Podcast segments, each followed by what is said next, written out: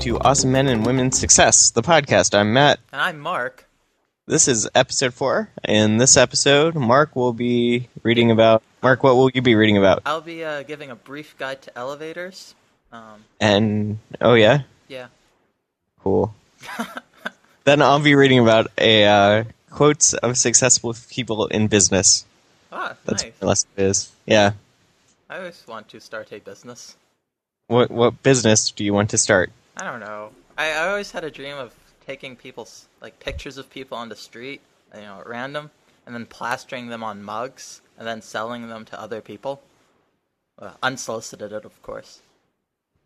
Door to door kind of thing. Oh, okay. Yeah, there's a lot of market for that, I think. Do you do you address you know do you talk about how I could make that a reality? Um, well, you can't really teach business, you can only learn it from others. So, maybe by listening to these quotes, you'll learn it I can't. from them. I can't wait. Okay, well, let's get started.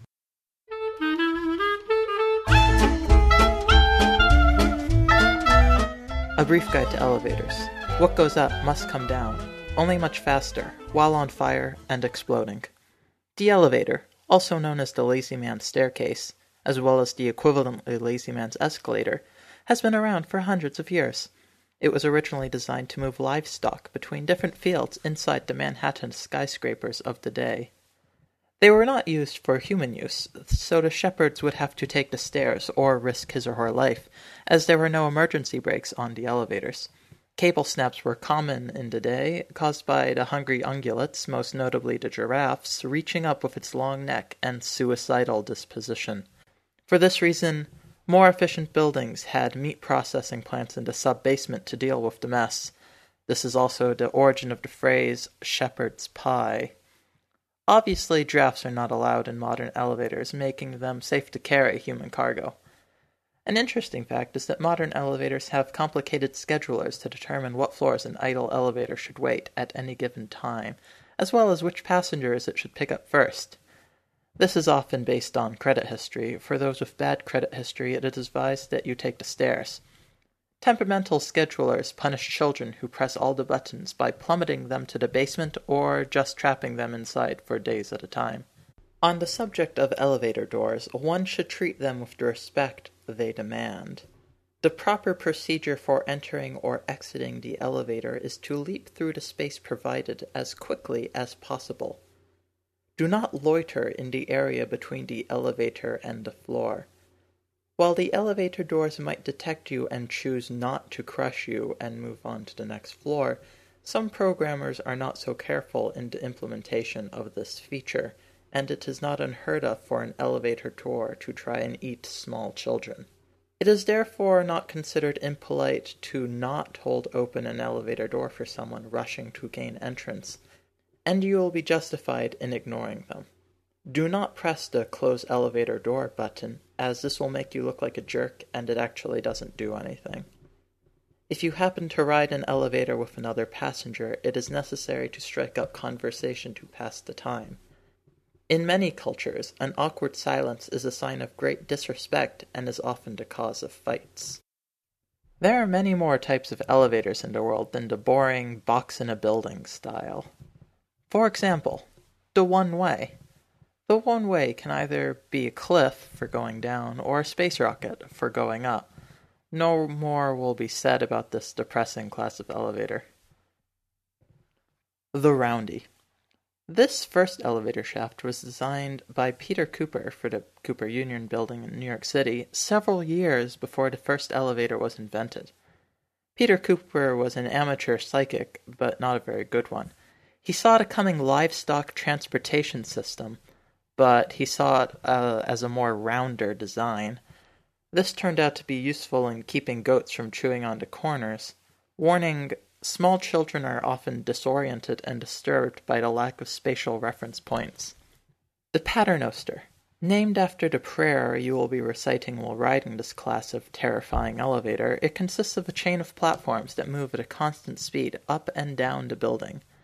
There are no doors, and a rider must jump on and off at the appropriate time. Riders must be careful when getting off at the top floor or the bottom floor, since if they miss it, they will have to follow the platform as it rotates to travel in the opposite direction. And this has been known to cause many different types of injury. Because of the great risks involved of falling several feet or of the crushing of bones, it is advised that small children and slow adults not ride a paternoster. The funicular. A mix between a rail car and an elevator, this moving platform is an elevator on wheels which moves up and down a steep incline. Usually larger to accommodate more people, this is the only class of modern elevator still at risk for suicidal giraffes. Because of the general danger to children, it is advised that they take the stairs. You, an awesome man or woman, while at no risk from any form of transportation, will probably be climbing up the sides of any building that gets in your way.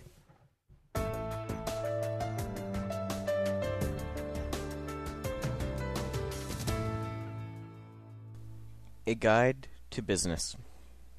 Awesome Men and Women, the book, as well as Awesome Men and Women, the people, note that true success cannot be taught.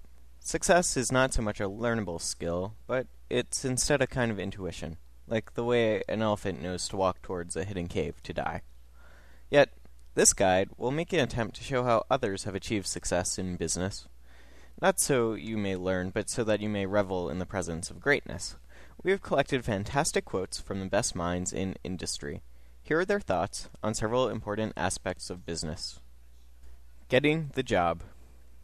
I'll level with you here. I have absolutely no marketable skills. I tried lying on my resume. It just wasn't working. I figured out this trick, though. It will absolutely get you the job. Take your stack of resumes, go through each one, and just write send offer on it.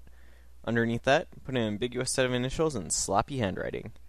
It sure worked for me. I have 12 jobs now. Dwayne Stewart. I found that uh, if uh, no one's going to give you a job, you just have to take one. And I just showed up at my company today, and I just start working as a manager. Yeah, I don't get paid. So what? Teddy Bausum. The biggest thing to overcome when trying to get a job is the fear. Yeah, they might not like you. They might think you're underqualified. They might think you're a smelly stegosaurus from the Triassic period. You know what? They might just be right. You just have to get out there and you have to show up. That's the most important thing. Also, fitting through the doors is a good starting place, and finding a tailor to make a suit with holes for spinal plates. Stegosaurus. Ha! If you think getting the job was hard, just wait till you have to quit it. It's impossible. I can't even leave the bubblegum factory most nights. It's just so sticky. Alicia Untergroup. Make sure your resume is impressive, like really impressive. I carved mine in stone, in Greek. It took days. Also, make sure that it doesn't get lost with all the other resumes the company gets. Make sure you figure out a unique way of sending it to them. I did some research and uh, found out the hiring manager's car. I left my resume sticking through the windshield. I didn't get the job, but I think it's because the hiring manager thought a cult of ancient Greek geomancers was after him and fled the country. That's okay. There's always next time. Francis McMurphy. How'd he get the job? What are you talking about? I don't even have a job. Maureen Clayton. Fitting in at the workplace. The toughest part of the job for me was the coffee.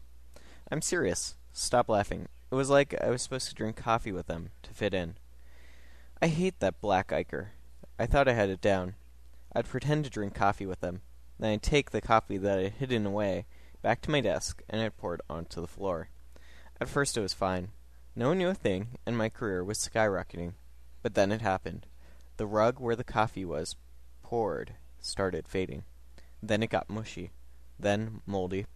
Eventually the mold grew and grew, and I started to think it was talking to me. I had to give in to it. You can imagine what happened with the horrible things it told me to do.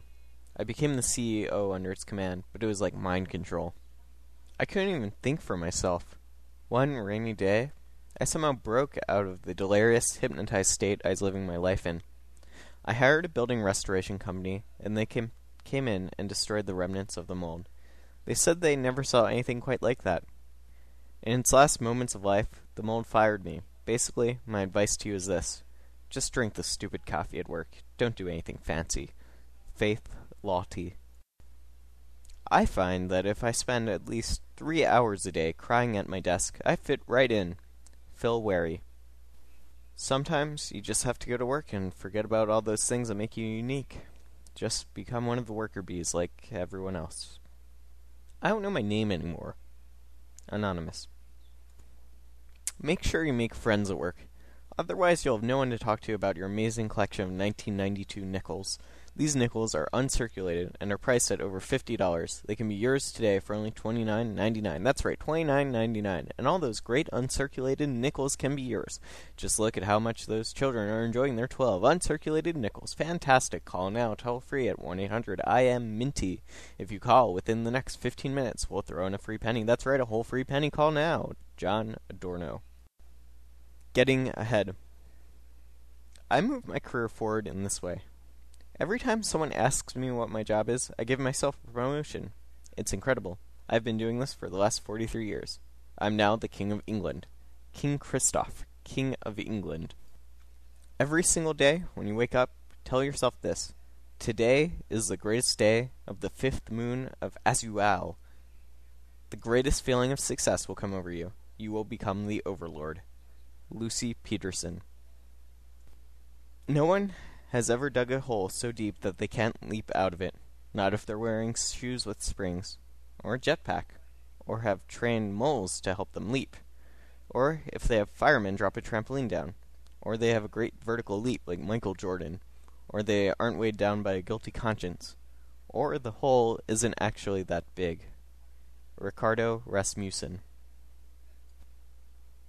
These strange creatures flap their leathery wings over the waves, seize many a unsuspecting fish, or soaring at a safe distance, viewed the sports and combats of the more powerful saurians of the sea, and at nightfall we may imagine them trooping to the shore and suspending themselves to the cliffs by the claw-bearing fingers of their wing limbs.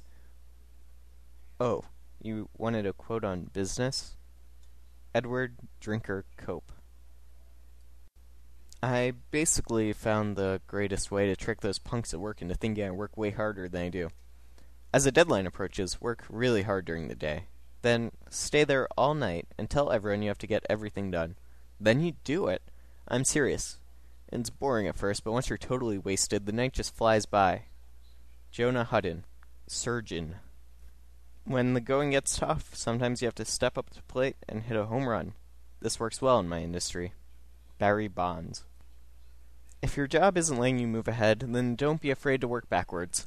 Sometimes the quickest way forward is walking backwards, like if you're in one place and the place you want to go is three quarters of the way around the world ahead of you. You might as well walk backwards, because despite the way it looks, the world is a sphere. I think Christopher Columbus discovered that. That dude was pretty solid. Emily Stern. The greatest way to the top is a rocket called Awesome made by Lava Beast. Rock and roll, Lava Beast. Hoochie Water Jammers. Trevor Briggs. Inspiration. My motto is when the going gets tough, the tough get handsome. I've never felt so handsome. Oh, yes. Ash Hobbs. Some dude once said 90% of inspiration is perspiration, or something kind of like that. I found that the truth is you're probably overdressed if you're sweating like that.